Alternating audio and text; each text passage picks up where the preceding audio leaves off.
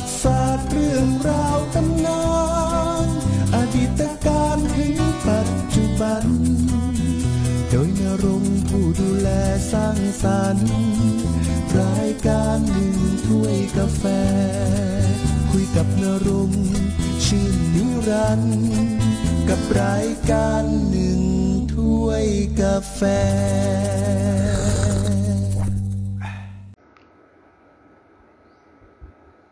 นี่คือรายการหนึ่งถ้วยกาแฟทางพอดแคสต์หนึ่งถ้วยกาแฟวันนี้มีเรื่องราวของก่อนการรัฐประหาร ของทหารที่กระทำการในประเทศเมียนมา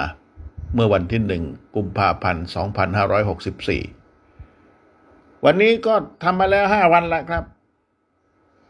ซึ่งก่อนหน้านั้น การดำเนินการเป็นยังไงมายังไง ขัดแย้งกันยังไง พวกเราก็ไม่ได้รู้เรื่องรู้ราวอะไร แม้ว่าประเทศพม่าหรือเมียนมา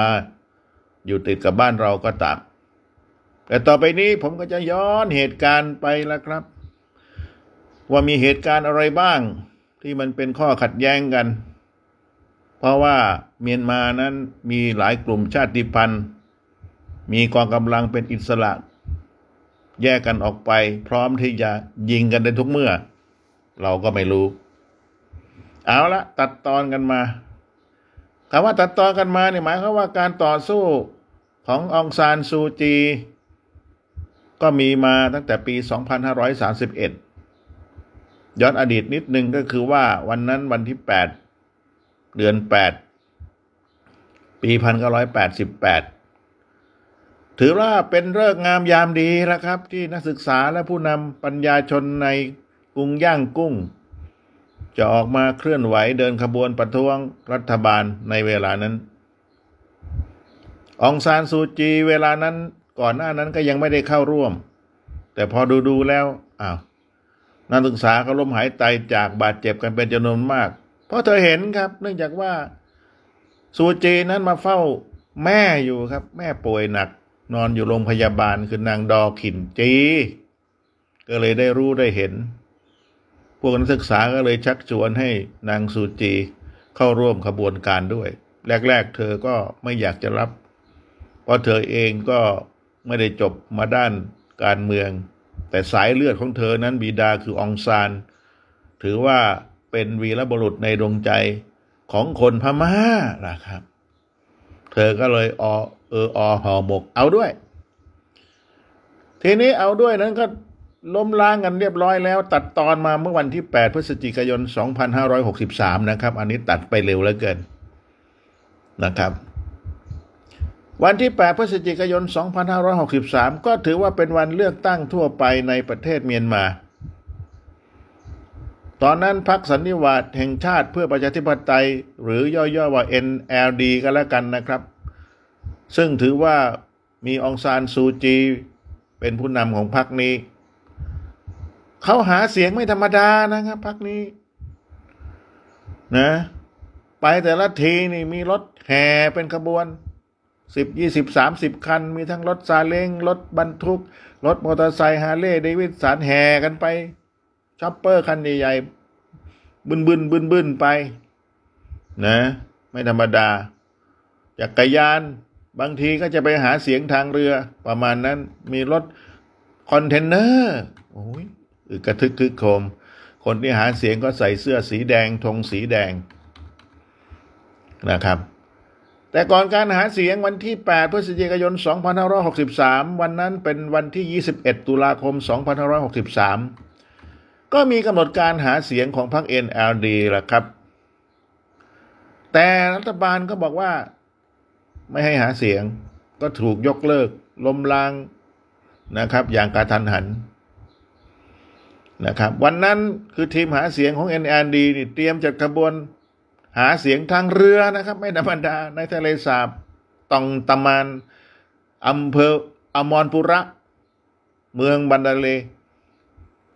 คือถ้าใครไปตรงนี้ก็รู้แหละครับ ทะเลสาบตองตะมาเนี่ยถือว่านักท่องเที่ยวจากทั่วโลกชื่นชมและรู้จัก เหมือนภูเก็ตบ้านเรานี่แหละ ทีมหาเสียง NLD นั้นได้จัดเรือเป็นเรือรูปนก พร้อมฝีพายนับสิบลำแล้วครับ เพื่อใช้เป็นขบวนเรือหาเสียงในกลางทะเลสาบตองตามาน โดยมีสะพานอูเปงเป็นฉากหลังอุ้ยหน่วยครีเอทกะว่าจะเอาตรงนั้น แต่ฝ่ายสาธารณสุขอมรปุระก็รีบออกคำสั่งห้ามบอกไม่ได้ เพราะว่าขัดกับมาตรการบังคับให้ประชาชนต้องอยู่กับบ้าน เพราะตอนนั้นที่พม่าเนี่ยกำลังระบาดหนักเลยโควิด -19 นะครับ ต้องยกเลิกไปกำหนดการที่จะแห่หาเสียงทางเรือ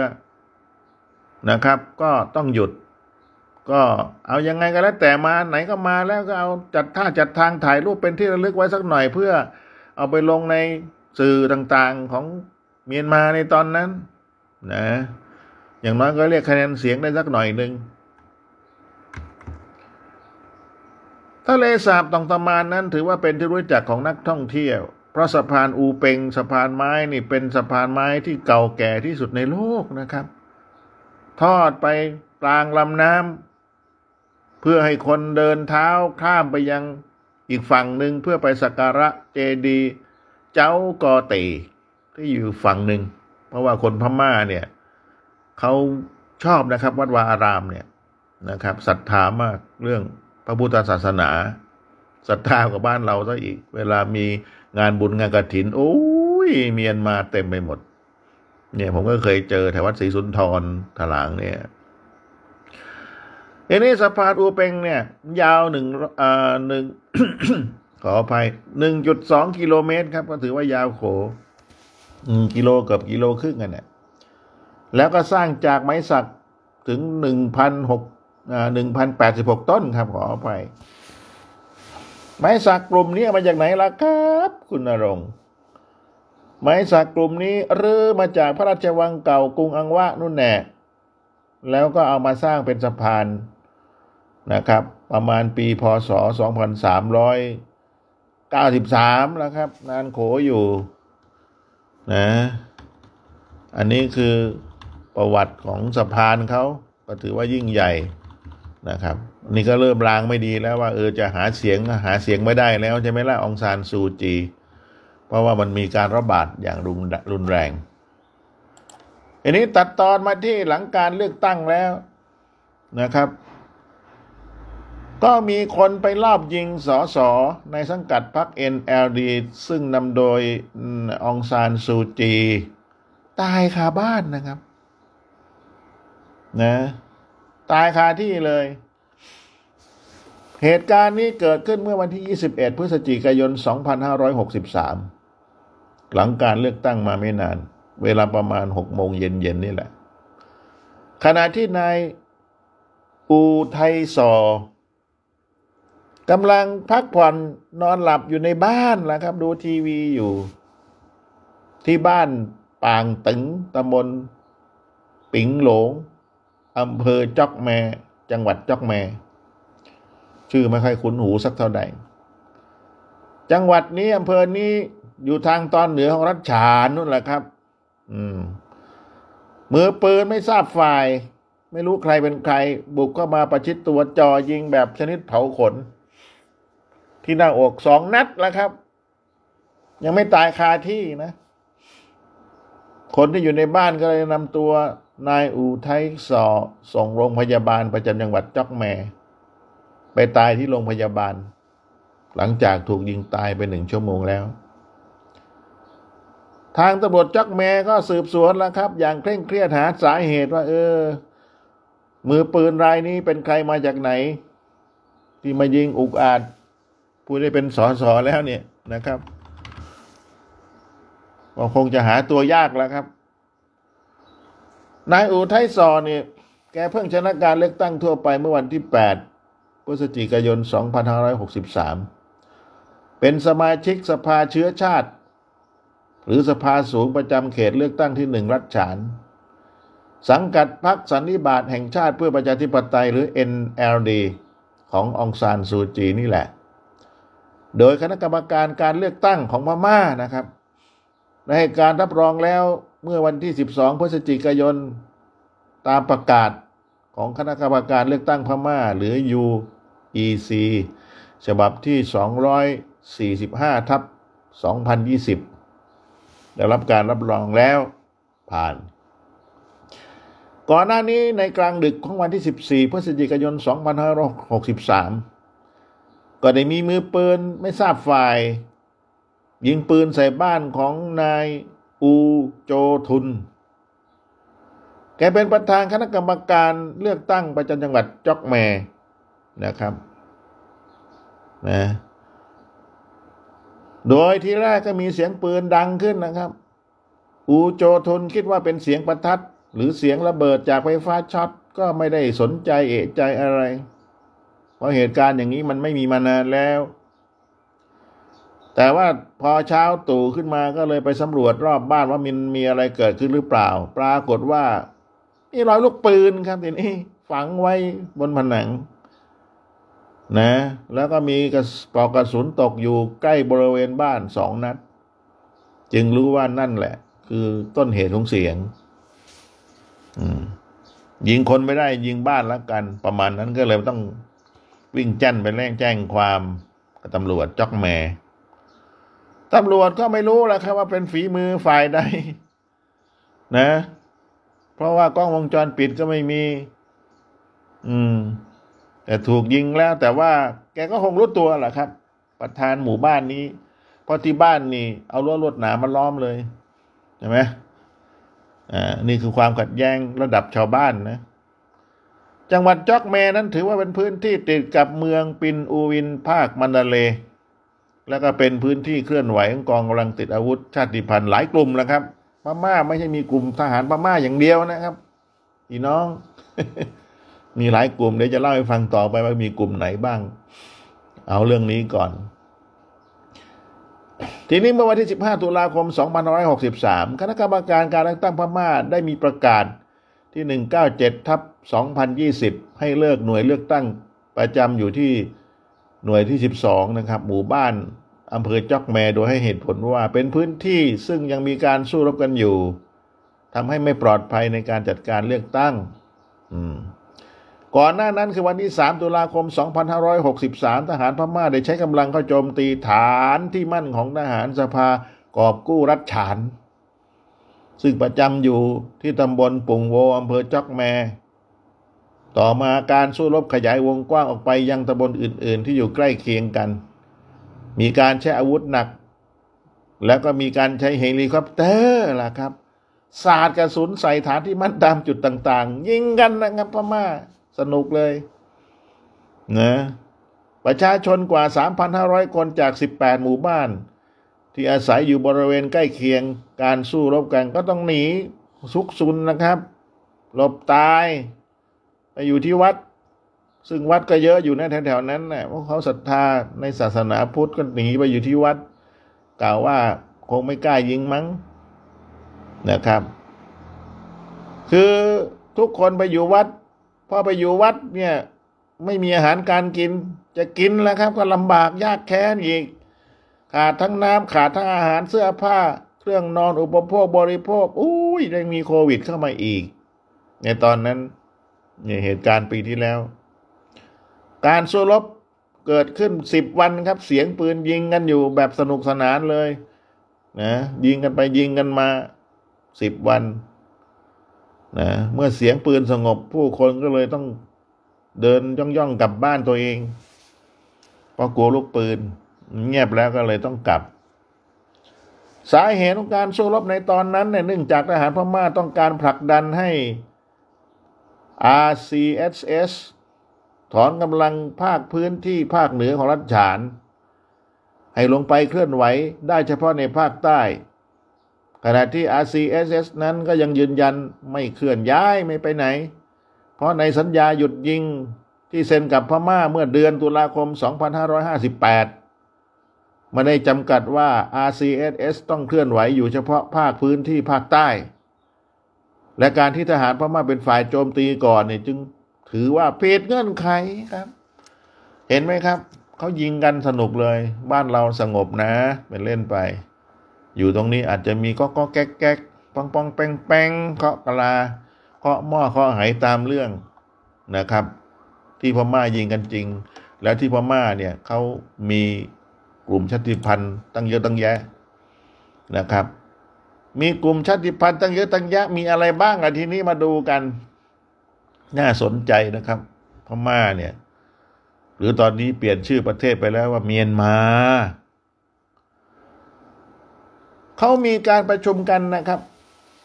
กลุ่มชาติพันธุ์สิบกลุ่มนะพม่าเนี่ยไม่ใช่มีกลุ่มเดียว ท่านคิดดูก็แล้วกันสิบเผ่าสิบกลุ่ม ประชุมกัน แล้วทีนี้ตอน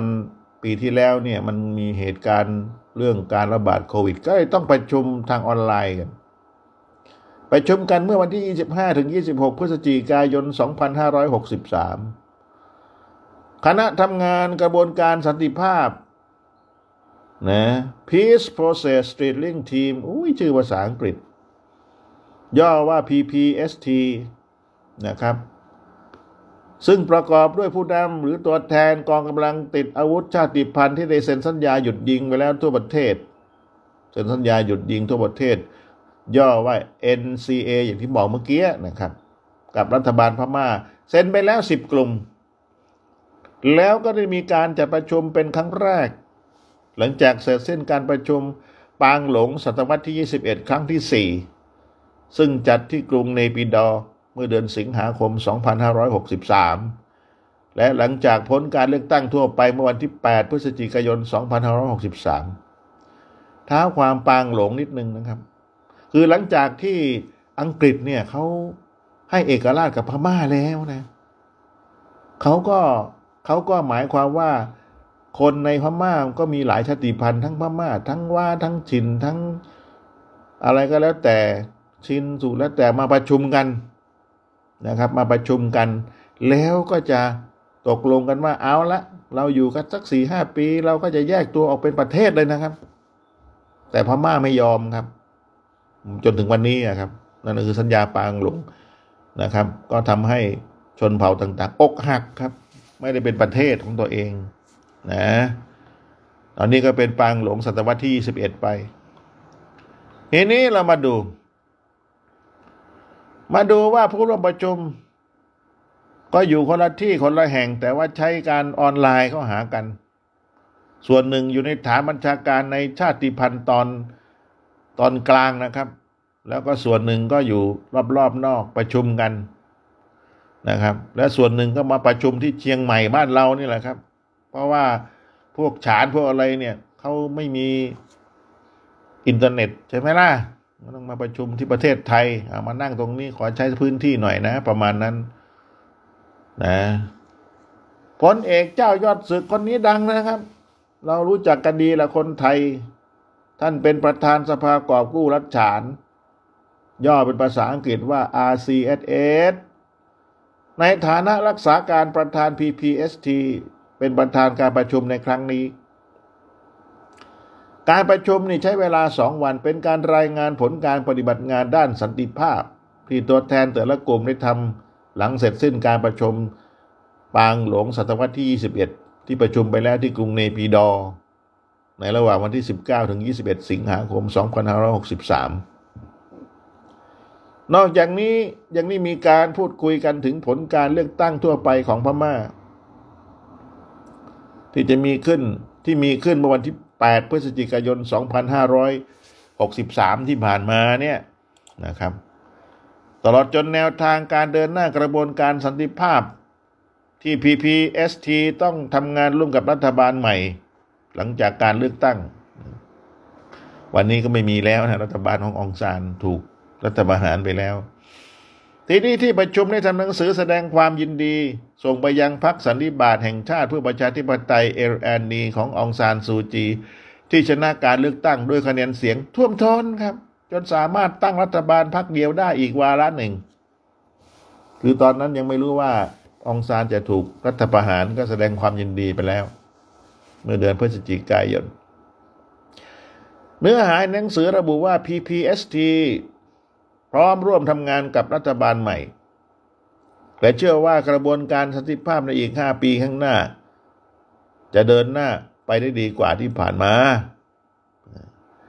กระบวนการสันติภาพในรัฐบาลขององซานซูจี ที่กำลังจะหมดวาระลงส่วนใหญ่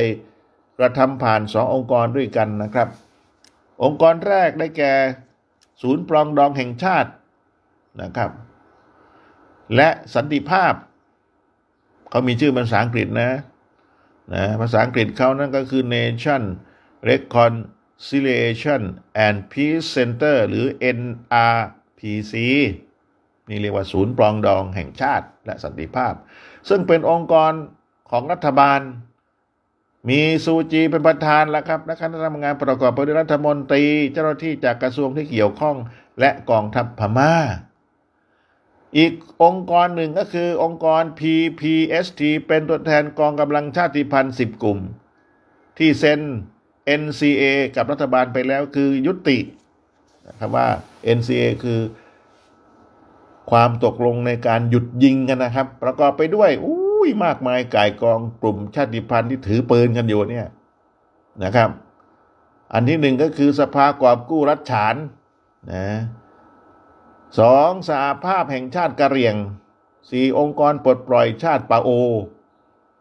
นะครับกองกำลังกะเหรี่ยงประชาธิปไตย แนวร่วมแห่งชาติชินแนวร่วมประชาธิปไตยของมวลนักศึกษาพม่าพักปลดปล่อยอารักัน สภาแห่งชาติกะเหรี่ยงสันติภาพพักรัฐมอนใหม่ สหภาพประชาธิปไตยลาหู นี่คือกองกำลังกลุ่มชาติพันธุ์นะครับ ที่พร้อมจะลุยกันได้ทุกเมื่อ ตัวเองมีปืนมีอาวุธ นะ แต่ว่าเขาเซ็นสัญญาสันติภาพกันหยุดยิงนะส่วนกองกำลังติดอาวุธชาติพันธุ์ที่ยังไม่เซ็นการหยุดยิงเนี่ย กับรัฐบาลมีอยู่เจ็ดกลุ่มครับ คิดดูกันแล้วกันไม่น้อยนะเซ็นไปแล้วสิบอีกเจ็ดยังไม่เซ็นนะครับเจ็ดกลุ่มนี้รวมตัวกันในนามเมียนมา Peace Commission and Federal Political นะ Negotiation Consultative Committee ชื่อเขายาวเลยย่อเลยครับ ยาวเกินไปก็เลยย่อว่า FPNCET เพื่อเป็นองค์กรกลางในการเจรจากับรัฐบาล โดยไม่มีการแยกเจรจาเป็นรายกลุ่มคือพวกนี้เจ็ดกลุ่มนี่เขาไม่ยอมที่จะหยุดยิง ไอ้พวกไม่ยอมเนี่ย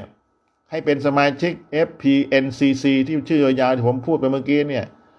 มีอยู่เจ็ดกลุ่มเจ็ดกลุ่มที่ว่านี่มีใครบ้างล่ะครับ คุณนรงเจ็ดกลุ่มนี้ก็คือกองทัพสหรัฐว้า ดังนะว่าเนี่ย และยังมีกองทัพขชิน กองทัพเมืองลา กองทัพโกก้าง อยู่ทางตอนเหนือ ยิงกับประเทศจีนอยู่เมื่อก่อนนะครับพักก้าวหน้ารัฐฉาน กองทัพตาอั้งแล้วก็กองทัพอารักันอารักันก็อยู่แถวรัฐยะไข่นั่นแหละเดิมเรียกว่ารัฐอารักัน แถวนั้นก็จะมีพวกมุสลิมอะไรสู้กันอยู่นะครับ โรฮิงญานั่นแหละประมาณนั้น ในกลุ่มนี้กลุ่มที่ไม่ยอมเซ็นสัญญาเนี่ยก็ยังมีกลุ่มย่อย ซึ่งเป็นการรวมตัวของกองทัพขชิน กองทัพโกก้างนะครับ กองทัพตาอั้งและกองทัพอารากัน คือสามสี่กองทัพนี่ มันมีย่อยๆออกไปอีกนะครับ มาแตกทัพแล้วมาจับมือกันเอง ใช้ชื่อว่า พันธมิตรภาคเหนือ คุณดูดิกองกำลังเขานี่พม่าไม่ได้สงบนะครับ สู้กันตลอดเหมือนกัน ถือปืน ยิงกันอุตลุดนะและสี่ห้ากลุ่มนี้ก็จะดำเนินการสู้รบกับกองทัพพม่ามาตั้งแต่ปลายปี 2559 ที่ผ่านมา เห็นไหมทหารพม่านี่ ก็ต้องสู้กับหลายกองทัพเลย ในในประเทศเขาไม่สงบนะ แล้วทุกวันนี้พื้นที่สู้รบของพันธมิตรภาคเหนือกับภาค ตรงนี้นะครับ ก็จะมีกองทัพพม่าอยู่สองจุดใหญ่ๆนะครับ จุดแรกนั้นเป็นกองทัพของกองทัพพม่ากับกองทัพอารากัน อยู่ในพื้นที่รอยต่อตั้งแต่ภาคเหนือของรัฐยะไข่ขึ้นไปทางใต้ของรัฐจินนะครับทัศจินก็อยู่ทางตอนเหนือนู่นแหละอีกส่วนหนึ่ง ก็เป็นการรบกันที่กระจายอยู่ในหลายพื้นที่นะครับ ในภาคเหนือของรัฐฉานระหว่างกองทัพพม่า กับกองทัพตาอั้งกองทัพคัดชิน และกองทัพโกก้างนะโกก้างโกก้างเป็นชื่อกองทัพเป็นเผ่าพันธุ์หนึ่งในตอนเหนือนะครับ ทีนี้ในการประชุมปางหลงศตวรรษที่ 21 ครั้งที่ 4 ที่กรุงเนบิดอเมื่อเดือนอสิงหาคม 2563 กลุ่ม FPNCC ซึ่งเขา ยุติสงครามกันแล้วนี่ปฏิเสธที่จะส่งตัวแทนเขาร่วมประชุมครับทีนี้ โดยให้เหตุผลว่าเป็นการประชุมที่ไม่ชอบธรรมเพราะรัฐบาลไม่ได้เชิญตัวแทนจากกองทัพอารักันเขาร่วมด้วยกองทัพอารักันก็คือกองทัพยักษ์ไข่เนี่ยทางนู้นแน่นะครับ ทางตะวันตกเฉียงเหนือนู่น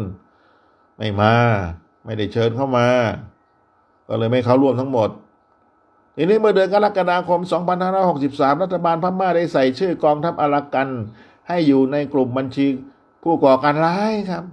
ไม่ใช่กองกำลังติดอาวุธชาติพันธุ์เห็นไหมกองทัพอารักันก็คือ ถ้าว่าไปแล้วก็คือมุสลิมโรฮิงญานะจริง ๆเขาก็ไม่มีกองกำลังอะไรมากหรอกเท่าที่ผมตรวจสอบดูข้อมูลข่าวสารของพวกโรฮิงญาเนี่ยนะครับ นะ เขาลูกเยอะ คนเยอะออกมาเยอะแยะเลยแหละนะครับนะเพราะว่าเขามีกินยาคุมกำเนิดพวกเนี้ยก็เลยมาตั้งกลุ่มก่อการร้าย แต่ว่ากองกำลังเขาก็ไม่เยอะนะครับ รัฐบาลพม่าไม่เอาใช่ไหมเพราะว่าพวกนี้ต้องการแยกประเทศนะทีนี้อย่างไรก็ตามครับหลังจากการเลือกตั้งทั่วไปวันที่ 8พฤศจิกายน 2563 ไม่ถึงสัปดาห์ สมาชิกพันธมิตรภาคเหนือได้ร่วมกันออกแถลงการเรียกร้องให้รัฐบาล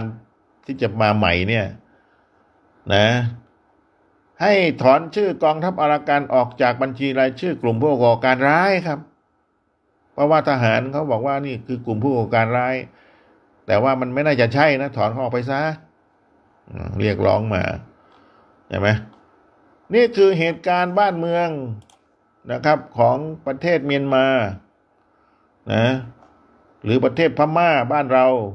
ที่รู้จักกันดีนะครับ จะเรียกเมียนมาพม่าก็คือประเทศที่เราเคยรู้จักในนามว่าพม่า พม่าในพูดถึงเขาแตกกระสานสั้นเซนมานะครับ มันเหมือนเวรเหมือนกรรมเหมือนกันแน่นะในสมัยที่กษัตริย์องค์สุดท้ายที่ชื่อว่ากษัตริย์ทีบอขึ้นของราชนะครับ การขึ้นของราชของกษัตริย์ทีบอเนี่ย ถ้าอ่านดูประวัติศาสตร์เนี่ยน่าสนใจนะครับ ก็คือ เอาญาติพี่น้องทั้งหมดเนี่ยมาฆ่าครับ ตายไปสองสามร้อยนะ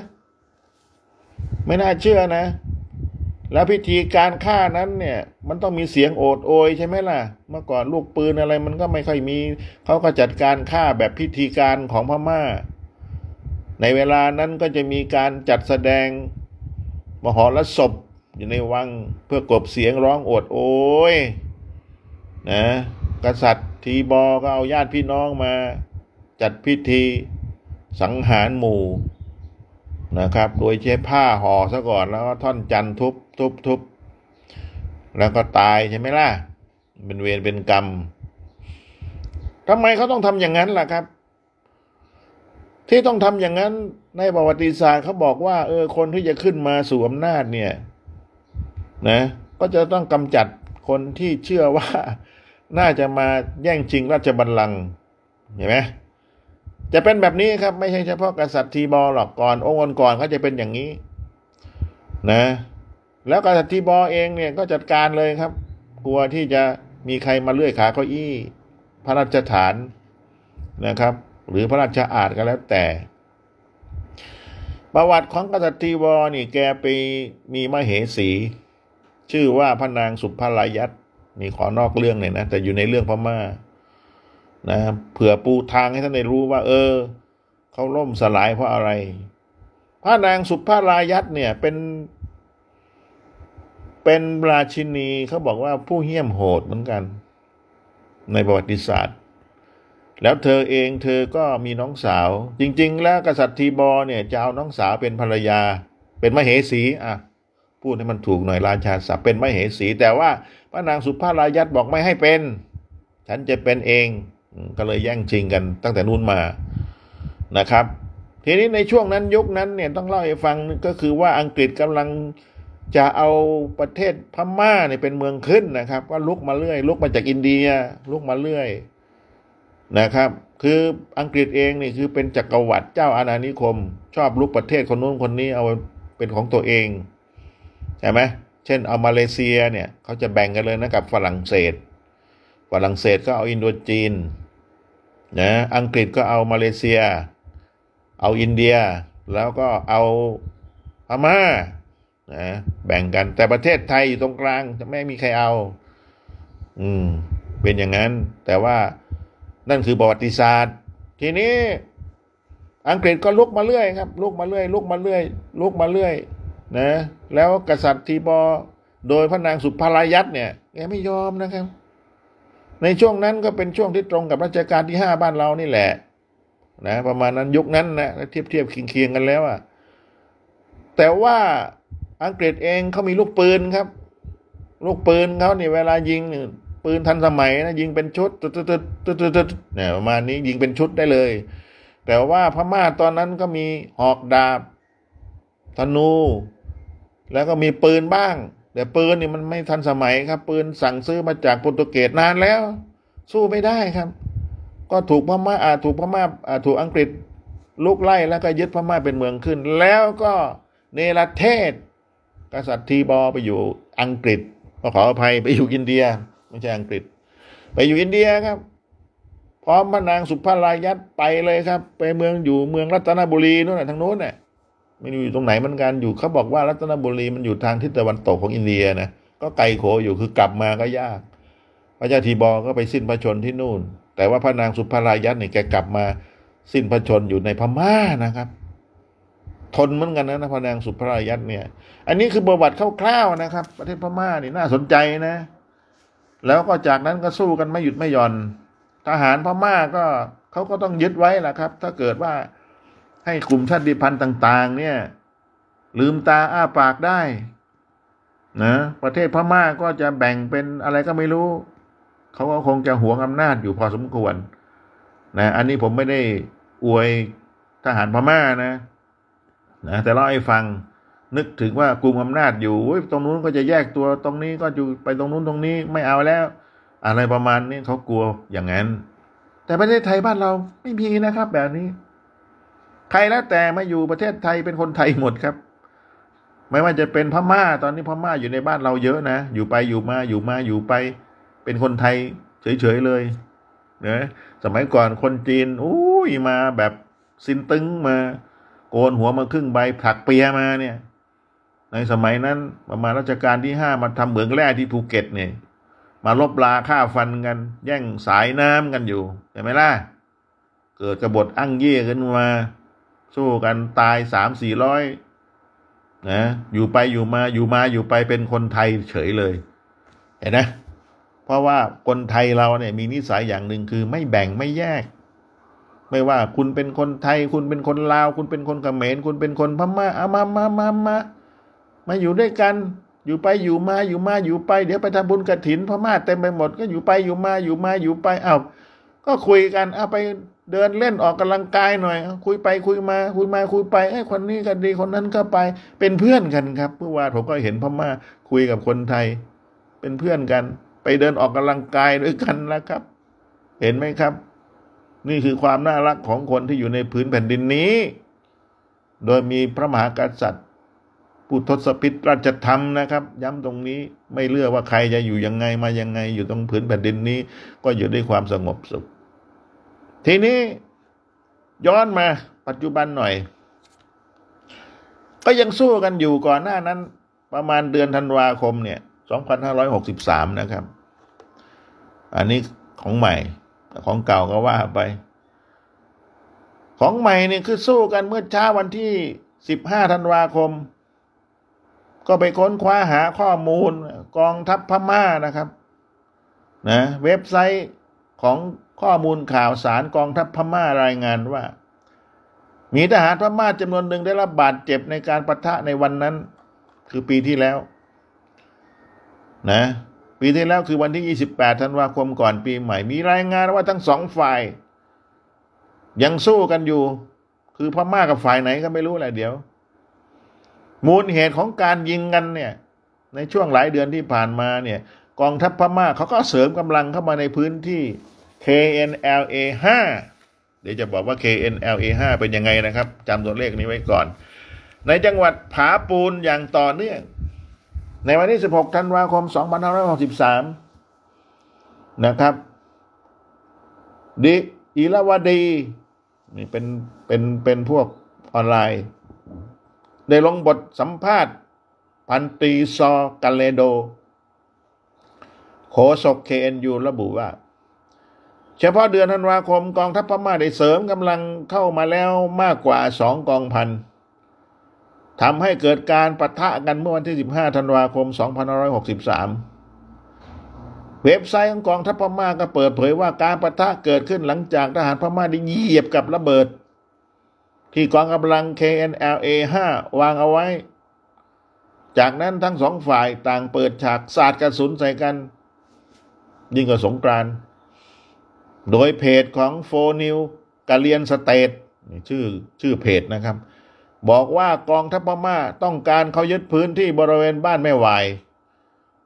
นะครับบ้านแม่วายนะครับ ซึ่งเป็นพื้นที่ในความรับผิดชอบของ KNLA 5 หรือกะเหรียง แล้วก็มีประชาชนอาศัยอยู่ประมาณ 100 หลังคาเรือนในตอนนั้น กองทัพปลดปล่อยแห่งชาติกะเหรียง ก็มีชื่อภาษาอังกฤษนะ เพราะว่าเขาเป็นเมืองขึ้นอังกฤษนะนะ ชื่อว่ากะเหรียนกะเหรียน Nation and Liberation Army พูดเป็นภาษาไทย แต่เป็นภาษาอังกฤษเขียนไว้ย่อด้วย KNLA อย่างที่ผมบอกนั่นแหละกะเหรียง เป็นกองทหารของสหภาพแห่งชาติกะเหรียง หรือกะเหรียง Nation Union หรือ KNU ดังครับ KNU ไม่ธรรมดา ในพลโบมียจำได้ไหมล่ะคนอ้วนเนี่ยในพลโบมีแต่ตายไปแล้วแหละหลายปีแล้วนะทีนี้ ซึ่งถือว่ากาเลียนเอ่อกาเลียงเนชั่นยูเนียนหรือ KNU เนี่ยเป็นหนึ่งในสิบของกองกำลังชาติพันธุ์ที่ได้ลงนามในสัญญาหยุดยิงทั่วประเทศ นะที่มีชื่อย่อเป็นภาษาอังกฤษว่า NCA กับรัฐบาลพม่าไปแล้ว คือเซ็นไปแล้วสิบชาติพันธุ์แล้วนะเขาเซ็นไปแล้วไม่ไม่สู้กันแล้วนะไม่สู้กันแล้ว แต่ว่าวันนี้มาสู้กันเพราะอะไรเดี๋ยวมาดูกัน หลังจากการปะทะกันทั้งกองทัพพม่าและกะเหรี่ยงนะครับ ต่างกล่าวหาซึ่งกันและกันว่าเป็นฝ่ายเริ่มต้นละเมิดสนที่สัญญา หยุดยิงทั่วประเทศ NCA ก่อน พม่าก็บอกว่าเองนั่นแหละยิงก่อนใช่ไหมกะเหรี่ยงก็บอกพม่ายิงก่อน โทษกันไปโทษกันมาลมหายตายจากไปเมื่อกลางเดือนตุลาคม 2563 ครับ ในเดือนนั้นในกองทัพพม่าก็ทันสมัยนะครับ ใช้โดรนนะครับ มาดูบางทีก็ส่งเฮลิคอปเตอร์บินเหนือพื้นที่ของกะเหรี่ยงนี่แหละ นะ และในระหว่างวันที่ 17 ถึง 19 ตุลาคม ทหาร KNLA 5ก็ได้ใช้อาวุธหนัก ยิงเฮลิคอปเตอร์ของกองทัพพม่าเสียหายครับ นะ ไม่รู้ตกหรือเปล่า จากนั้นวันที่ 25 พฤศจิกายน 2563 สองฝ่ายก็เริ่มยิงกันเล่น ยิงกันเล่นก่อนนะ ยิงไม่จริง เพราะว่ามันน่ายิงเหมือนกันเนี่ยถ้าเป็นบ้านเราใช่ไหมนะบ้านเราสมัยเป็นเด็กเคยเล่นกันไหมป่ามันเยอะ หลายคนก็เออใช่คุณนรงค์ สมัยเราเป็นเด็กเราก็ใช้หนังติ๊กยิงกันใช่ไหมเออบ้านเขาก็คงมีป่าเยอะมันมีที่หลบซ่อนยิงกันสนุกอะถ้าพูดถึง แต่ว่ากระสุนปืนพม่ามันไม่สนุกอะนะถูกก็ตายแต่ว่าบ้านเราเป็นเด็กเราสนุกไงใช่ไหมประมาณนั้นทีนี้ในวันที่หนึ่งธันวาคม 2563 กองบัญชาการ KNLA 5ก็ได้ส่งหนังสือถึงผู้บัญชาการทหารพม่า ในพื้นที่จังหวัดผาปูน ยื่นคำขาดเลยครับ ไม่ธรรมดา ไปยื่นคำขาดกับรัฐบาลพม่าให้ถอนกำลังทหารออกไปจากพื้นที่ให้หมดภายในสิ้นปีนี้อย่ามาอีกนะเราตกลงกันแล้วว่าเราจะไม่ยิงกัน เพื่อให้เกิดสันติภาพที่แท้จริงต้องถอนออกไปแล้วนะแต่วันที่สิบห้าธันวาคมสองฝ่ายก็ยังยิงกันหนักขึ้นอีกครับ สงสัยมาสั่งกูทำไมประมาณนั้นนะพม่าเขาคงคิดอย่างนั้น ทีนี้ทีนี้ เอ่อมันก็มีเว็บไซต์ของ Tatmadaw Information Team นะระบุว่าเมื่อวันที่หนึ่งธันวาคม 2563 มีการปะทะกันระหว่างทหารพม่า KNLA 5 แล้วอย่างน้อย 5 ครั้ง มีรายงานข่าวมา ในตอนนั้นนะ ในสัปปลายสัปดาห์ของปีนั้นสำนักข่าวโฟนิวกะเลียงสเตทนะครับ ก็ได้เผยแพร่คลิปของพลเอก บอจอเฮบอจอเฮนี่เป็นรองผู้บัญชาการกองทัพปลดปล่อยแห่งชาติกะเหรี่ยงนะครับ ไม่ธรรมดายศเขาเป็นพลเอกเห็นไหมแล้วก็เป็นอดีตผอบอ KNLA 5 ออกมาพูดนะครับท่าทีแข็งก้าวแล้วครับ ไม่ธรรมดานะนะพลเอกบอจอเฮแกบอกว่าข้าจะทำทุกวิธีทางในการปกป้องผืนแผ่นดินของตนเองต่อการลุกลานของพม่าครับ เห็นไหม คือพม่าเขาเนี่ยมันมีหลายชาติพันธุ์ หลายเผ่าพันธุ์ แล้วแต่ละเผ่าพันธุ์เขาก็จะมีกองกำลังทหารของตนเองนะครับอ่าพร้อมที่จะแยกเป็นประเทศนะครับ แต่รัฐธรรมนูญไม่ให้พม่ายึดอำนาจแต่ปางหลงที่หนึ่งนั่นแหละมา แล้วพลเอกมอจองเฮเนี่ยได้เรียกร้องความร่วมมือจากกองกำลังชาติพันธุ์ทุกกองทัพครับ ให้ต่อต้านการกระทำของกองทัพพม่าที่ไม่ยอมปฏิบัติตามสัญญาสงบศึกนี่แหละ ที่เคยเซ็นกันไว้ NCA เนี่ย โดยส่งกำลังทหารเข้าไปเคลื่อนไหวในพื้นที่กองกองกำลังชาติพันธุ์ต่าง ๆ อย่างต่อเนื่องนะ KNLA นี่เป็นกองทัพชาติพันธุ์ที่ใหญ่ที่สุดกะเหลี่ยงเนี่ยนะ ประกอบไปด้วยเจ็ดกองพลน้อยครับ ไม่ธรรมดานะ แบ่งเขตรับผิดชอบในรัฐกะเหลี่ยงและพื้นที่ใกล้เคียงเนี่ย มาดูเจ็ดกองพลน้อยมีใครบ้าง อยู่ที่ไหนแห่งหนตำบลใดมาดูกันครับ เนี่ยแหละ กองพลน้อยที่หนึ่งนะครับ KNLA ที่หนึ่งนี่รับผิดชอบฝั่งตะวันตกของรัฐกะเหรี่ยง ครอบคลุมไปจนถึงบางส่วนของจังหวัดสะเทิมทางตอนบนของรัฐมอนหรือ Mon State Mon State อยู่ตรงไหนคุณนรงก็อยู่แถวนี้ไง อยู่แถวนี่แหละมะริดทวายแถวๆนี้แหละนะครับนะซึ่งเป็นบ้านของมักกะโทจำได้ไหมมักกะโทคือเคยไปอยู่กรุงศรีอยุธยานั่นะเก่งนะมักกะโทเนี่ยนะถ้าเราถึงมักกะโทเนี่ยแกไปเลี้ยงช้างอยู่ที่กรุงศรีอยุธยาใช่ไหมล่ะ ให้เงินมาหนึ่งหนึ่งเบี้ยรู้สึกแต่เราเป็นเด็กประสีเราเรียนใช่ไหมทีนี้เงินหนึ่งเบี้ยมันซื้อไม่ได้ หัวแกดีแกเอาน้ำ นิ้วชี้นี่อมที่ปากน้ำลายมันก็ติด แล้วก็เอานิ้วชี้ไปจุ่มที่ ไอ้เมล็ดผักกาดได้มานั่นแหละหนึ่งเบี้ยแกเก่งนะเออแสดงว่าแกมีความคิดเชิงกลยุทธ์นั่นนั่นมอนมอนอ่าอันนี้กลับมาครับกองพลน้อยที่หนึ่งอยู่ที่ทางตะวันตกของรัฐกะเหรี่ยง ครอบคลุมไปจนถึงบางส่วนของจังหวัดสะเทิมตอนบนของมอนของรัฐมอน Mon State กองพลน้อยที่สองรับผิดชอบภาคเหนือ ภาคเหนือนั้น ครอบคลุมบางส่วนของจังหวัดตองอู ตองอูเคยเป็นเมืองหลวงของพม่าในอดีตนะครับฝั่งตะวันออกของภาคพระโคกองพลน้อยที่สามรับผิดชอบฝั่งตะวันตกตอนบนครับ ในเมืองอในเมืองยองเลบิน และครอบคลุมบางส่วนในฝั่งตะวันออกของพระโคนะกองพลน้อยที่สี่รับผิดชอบภาคใต้ของรัฐ ข้ามไปถึงจังหวัดมาริด และทวายในภาคตะนาวสี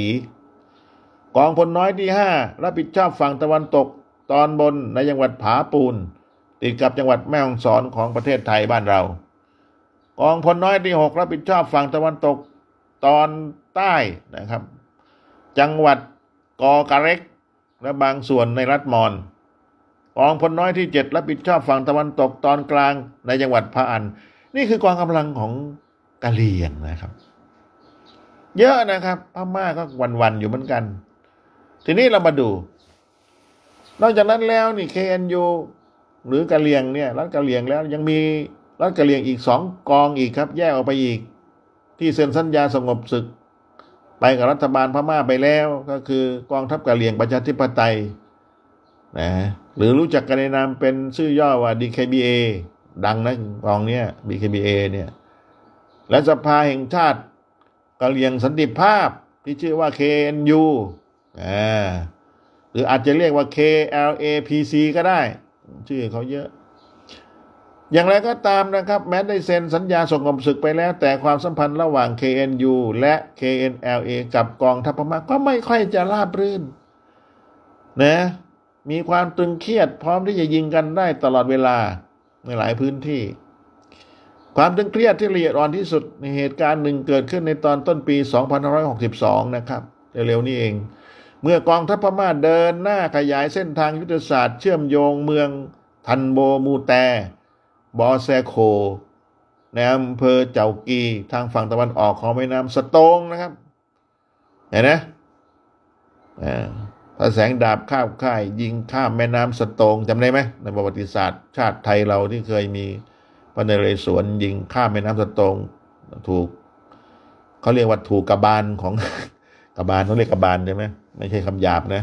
ศีรษะกลางกระหม่อมเลยเนี่ย แสดงว่า sniper สมัยก่อนนี่เรามีมาก่อนแล้วครับ ไปดูได้ที่เมืองกาญจน์ผมไปดูไปแล้วครับ ผมอยู่เมืองกาญจน์เก้าเดือนเนี่ย ปืนคาบค่ายแม่น้ำสตงโอ้ยาวประมาณสองเมตรนะครับ ยิงได้ไกลเลย นะอันนี้เขาเนี่ยเอากลับมาคุณนรงค์ทีนี้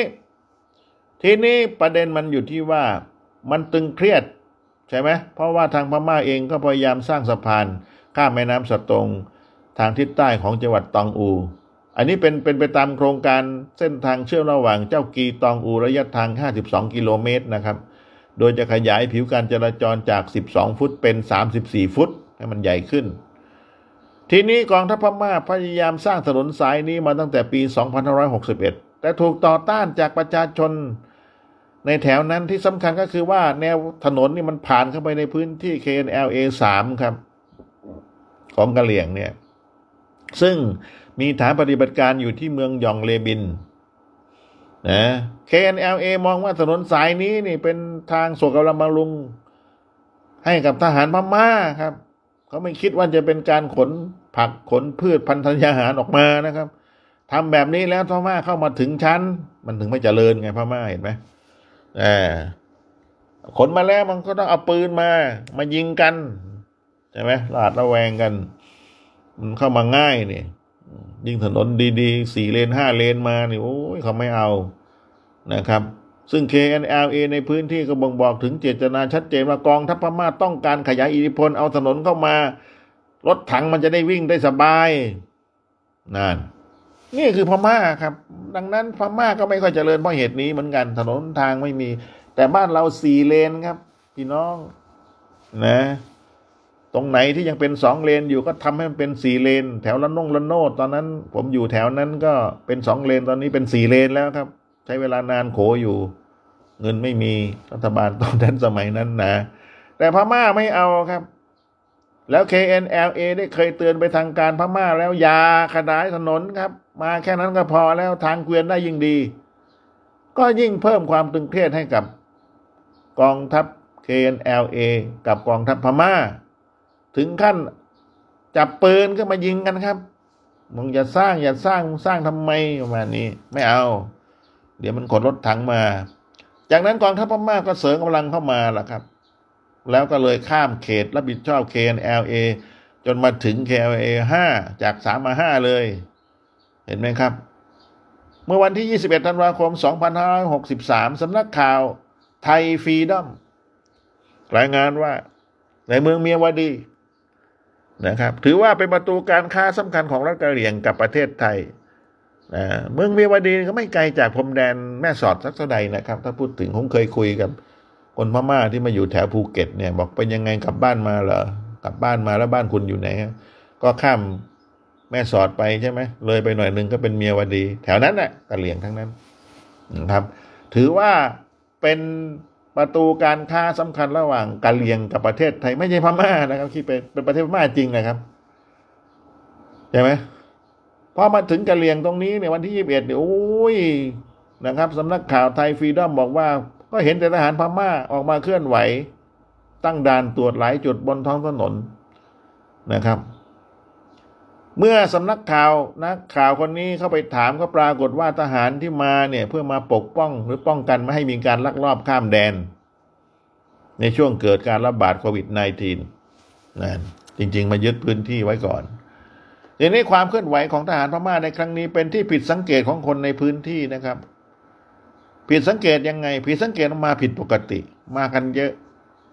แล้วน่าจะมีการยิงกันแน่นอน นะ ราะตามปกติหน่วยงานความมั่นคงที่รับผิดชอบเมืองเมียวดีน และพื้นที่โดยรอบนี่ก็มีเพียงกองกำลังพิทักษ์ชายแดน มีชื่อย่อ BGF อ่าแล้วก็มีตำรวจท้องถิ่นเท่านั้นแหละที่อยู่แถวนี้เนี่ย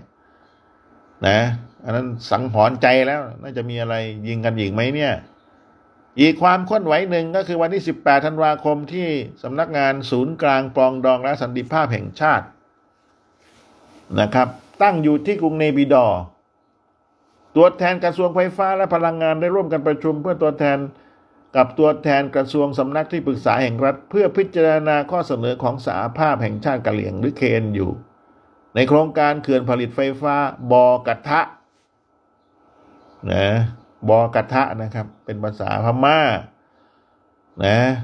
บอกระทะนี่เป็นเขื่อนผลิตไฟฟ้านะครับกำลังการผลิต 160 เมกะวัตต์ ซึ่งมีซอทาโดมูเป็นประธานบริษัททูเลนะครับ ที่ถือหุ้นใหญ่ โดย KNU กะเลียงครับ ได้ไปเซ็น MOU ไว้กับกรมพลังงานไฟฟ้าเมื่อวันที่ 18 กุมภาพันธ์ 2559 ทูเลนี่เป็นแขนขาธุรกิจของกะเลียง KNU ดังนั้นบริษัทนี้ทำธุรกิจน้ำมันแก๊สเหมืองแร่ธุรกิจก่อสร้างและนำเข้ารถยนต์ ตาม MOU เขื่อนบอกระทะจะสร้างกั้นแม่น้ำบากระทะในเมืองเจ้ากีภาคพะโค เพื่อผลิตไฟฟ้าป้อนให้กับภาคพะโคและรัฐกะเหลี่ยง เห็นไหมเพราะฉะนั้นพม่าไม่ได้มีพม่าทีเดียวนะครับ บางทีเราบอกไปพม่าพม่าเนี่ยไม่ใช่นะ หลายแห่งหลายที่เป็นอิสระอยู่เหมือนกัน อย่างหือนะหือก็ยิงกันนี่แหละหือก็ปฏิวัติกันนี่แหละนะครับหรือรัฐประหารกันนี่แหละ นะซูจีอย่าขึ้นขึ้นเลย เดี๋ยว พวกนี้แยกตัว ฉันประหารรัฐประหารซะก่อนอะไรประมาณนี้ทีนี้การเซ็นเอ็มบยูในครั้งนั้นเนี่ยถูกวิพากษ์วิจารณ์อย่างหนักจากภาคประชาสังคมในรัฐกะเหรี่ยงเพราะเป็นโครงการที่ยังไม่ได้มีการศึกษาผลกระทบด้านสังคมและสิ่งแวดล้อม ที่สำคัญนั้นผู้นำ KNU ก็ยังออกมายอมรับว่า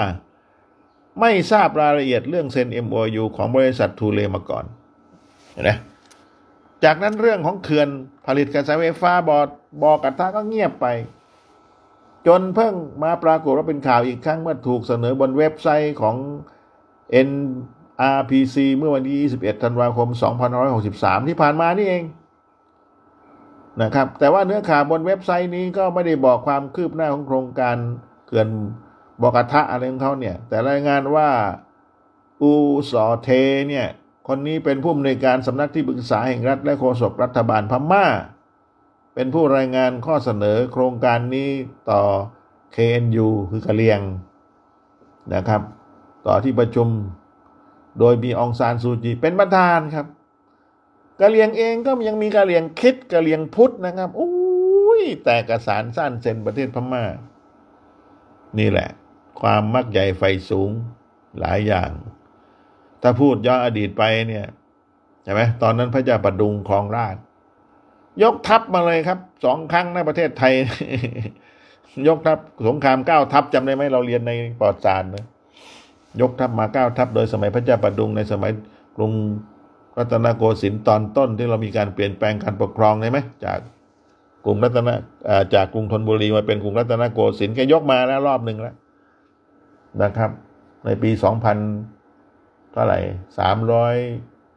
สามสองพันสามร้อยยี่สิบแปดประมาณนั้น เราตั้งกรุงเทพสองพันสามร้อยี่สิบห้าใช่ไหมล่ะ ยกมาก็เลียแผลกลับแล้วครับ ตอนนั้น แล้วพม่ายังยกมาครั้งที่สองนะครับ ในช่วงรัชกาลที่สองนี่ไม่เป็นข่าวนะที่ไม่เป็นข่าวคือเราไม่ได้เรียน เราเรียนเฉพาะอันที่หนึ่งใช่ไหมประวัติศาสตร์ ก็สู้กันครับทุกวันนี้ไม่สงบนะครับ ผมเคยคุยกับคนพม่าที่อยู่ในภูเก็ตบ้านเรานี่แหละ ถามว่าทำไมมาอยู่ภูเก็ตล่ะครับพม่าก็อุดมสมบูรณ์นี่เขาบอกว่าไม่มีจะกินที่นู่นนะครับ ทุกข์ยากแสนเข็ญ และที่สำคัญเนี่ยเขาไม่อยากไปแบกปืน เออฟังแล้วก็แปลกแบกปืนทำไมล่ะครับ ก็แบกปืนเพราะว่ารัฐมอญรัฐกะเหลี่ยงแถวเนี้ยเขาไม่มีทหารเขาจะเราไปแบกปืน ไปเป็นทหารส่งสเสบียงอะไรประมาณนี้ครับ แสดงว่าเขาไม่อยากจะอยู่มันลำบากสู้กันตลอดนะครับ สู้รบกันตลอด ก็เลยมาอยู่ประเทศไทยดีกว่า มาตัดหญ้าก่อสร้างแถวเนี้มีความสุขกว่า นะ บ้านเราไม่ได้ยิงกันแบบนั้นนี่ เพราะฉะนั้นถือว่าประเทศไทยใครอยู่นี้ก็ถือว่าโชคดีนะครับ แม้ว่าตอนนี้โควิด -19 คนรวยก็จะเป็นคนจนเท่ากันหมดนี่หลายคนก็บ่นอย่างนั้น ก็เห็นใจครับ ถ้าพูดถึงแล้วไม่รู้จะทำไงเหมือนกันนะผมก็ไม่ใช่รัฐบาลนะ แต่ให้กำลังใจทุกคนนะครับ เพราะเหตุว่ามันไม่มีจะกินนะนะกลัวโรคกลัวภัยกลัวตายใช่ไหมเขาก็พูดกันอยู่อประมาณนี้ก็ต้องกัดฟันแล้วครับ ตอนนี้ทำยังไงได้ กัดฟันอย่างเดียวเลย นะ นะส่งกำลังใจให้ทุกคนละครับ ที่อยู่ในถิ่นฐานบ้านเราภูเก็ตนี่นะครับ ผมก็ไปเดินตลาดก็ยังทำมาค้าขายกันอยู่ แต่ว่าภาคธุรกิจโรงแรมมีหนักเลยครับ แถวแถวกันลนแถวแถวป่าตองไม่มีนักท่องเที่ยวเข้ามาเลย ยิ่งกรุงเทพยิ่งสมุทรสาครลำบากหนักเนี่ยนะครับ ก็ขอให้เป็นแบบนี้ไม่นานนะครับ เอาละวันนี้เวลาหมดลงแล้วครับ ผมนรงชื่อนิรันดร์ดำเนินรายการ มีเป็นประจำทุกวันแล้วครับ ช่วงสายๆ ยังพูดเรื่องราวของพม่าอยู่ครับ เพราะว่าข้อมูลพม่านั้นเยอะแล้วก็ที่สำคัญคือ ผมก็ไม่รู้เหมือนกันว่า ผมทำไมต้องเลือกพม่ามาคุยกัน มันมีรางสังหรณ์ก่อนที่มีการรัฐประหาร ผมพูดมานานแล้วสำหรับเรื่องพม่านะครับ หลายเดือนแล้วแหละนะครับ เพราะว่าเป็นเรื่องราวที่น่าสนใจและพวกเราไม่ค่อยรู้เรื่อง ผมเองก็ไม่ค่อยรู้นะครับ ก็ต้องค้นคว้าหาข้อมูลมามาเล่าสู่กันฟังในรายละเอียด ในฐานะที่เป็นนักสื่อสารมวลชน ผมนรงค์ชนิรันกับพอดแคสต์ลาไปก่อนครับ พรุ่งนี้พบกันใหม่สำหรับวันนี้ สวัสดีครับ